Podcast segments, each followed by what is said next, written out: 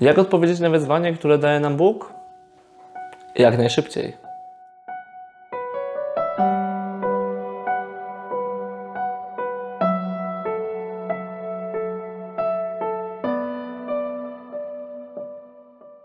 A tak na poważnie, e, temat, o którym chciałbym dzisiaj trochę pogadać e, z Tobą, dotyczy dwóch e, przesłanych przez Was odpowiedzi, a brzmią one tak. Powołanie, jak odpowiedzieć Bogu tak na Jego wezwanie oraz strach przed nieznanym, przed różnymi wyzwaniami, które Bóg stawia na naszej drodze.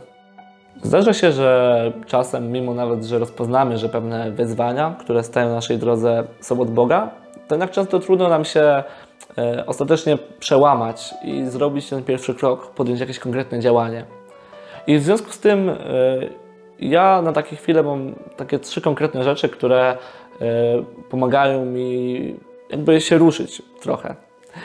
E, Pierwsza z nich to pamięć.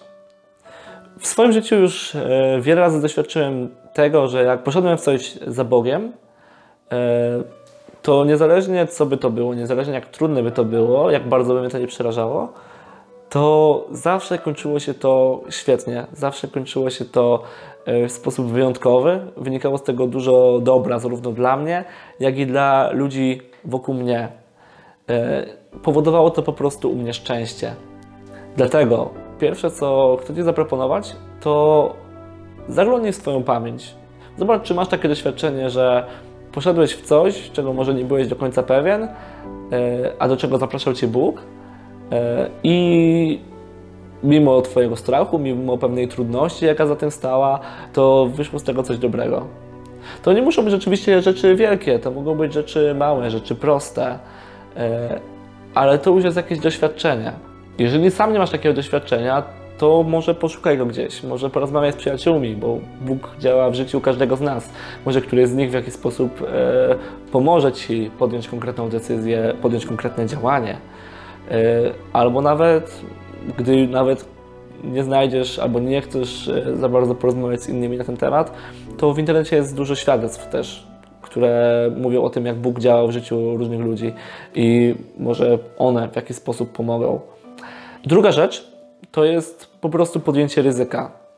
Jeżeli pierwszy punkt nie do końca Cię przekonał, e, to zachęcam Cię do tego, żeby mimo wszystko spróbować podjąć ryzyko. W życiu nie wszystko musi być czyste i klarowne i pewne. Ale pamiętaj, że za 20 lat, gdy popatrzysz na punkt, w którym jesteś teraz, popatrzysz wstecz, to będziesz bardziej żałował rzeczy, których nie zrobiłeś, od rzeczy, które zrobiłeś. Dlatego czasem warto pójść w nieznane i zobaczyć, e, co Bóg z tym zrobi. A ja, patrząc na moje doświadczenie, mogę Ci powiedzieć, że e, wyjdą z tego rzeczy naprawdę piękne. I trzecia rzecz e, to jest to, że Bóg powołując nas do różnych rzeczy, nie zostawia nas w tym samych. Daje nam Ducha Świętego, który nas w tym umacnia, który daje nam swoje dary. Mówi się to, że Bóg nie powołuje uzdolnionych, ale uzdalnia powołanych. I to jest prawda. On nas cały czas do tego uzdalnia. Więc też, gdy mamy takie momenty trudności, y, zwróćmy się do Ducha Świętego. Poprośmy Go o, o konkretne dary, które są nam potrzebne, albo do robienia tego, albo żeby w ogóle w to wejść. Bóg non-stop nas powołuje. Powołuje nas do rzeczy mniejszych i większych. Do czegokolwiek On by nas nie powoływał, to robi to z miłości. Z miłości do nas i po to, żebyśmy kochali innych. Więc gdy rozpoznajemy, że Duch Święty mówi do nas, nie bójmy się wejść w to. Nie bójmy się przyjąć zaproszenia, które nam daje. Ale jeżeli jest nam trudno, pamiętajmy o tych trzech krokach, żeby pamiętać, ryzykować i prosić.